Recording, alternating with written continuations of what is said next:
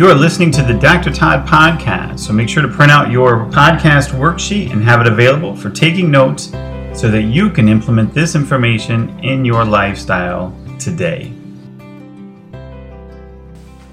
Good morning. This is uh, Dr. Todd coming at you on a Saturday morning. So today, today's story is "Damn the Alarm." So, so we have the um, we have this. Uh, security system in the house, and for some reason it's acting up. And so it just starts chirping in random times, and there's nothing, it's not the alarm going off or anything like that. It just starts doing this chirp, and it's been doing it like all week. But for some reason, and it does it throughout the day, and you just click it, and, and everything goes away. But the rest of the alarm works perfect for you know everything else. So, so for some reason, this thing decided to chirp not only at midnight last night, but also started chirping at about uh, 4:30 this morning.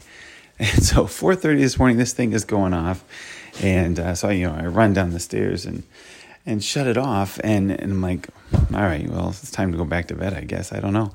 Uh, anyway, so you know, basically, started my morning with this chirping, and it was like 4:30 in the morning. But what I decided is that I might as well just stay up try to go back to sleep and, not a lot's going to get done. I'm not going to fall back to into a deep sleep by any means. So I might as well just stay up and and just got tons of stuff done before everybody else woke up this morning, which was awesome. So so the principle being today is like where can you find that time? And granted, hopefully you don't have this alarm that's annoying and and goes off and, and wakes you up. But a great place to find the time and the day is waking up, getting up as soon as you wake up. You get up as soon as you wake up. You don't lay there, you know, and I know people that will hit the snooze button multiple times and all those things. But when you wake up, get up. It doesn't matter what time it is, your body will shift around.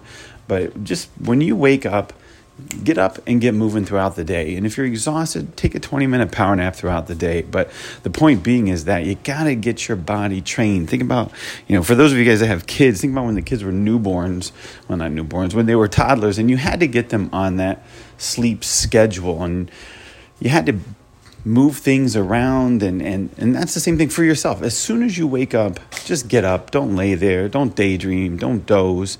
It's harder on you. It makes it for a miserable day.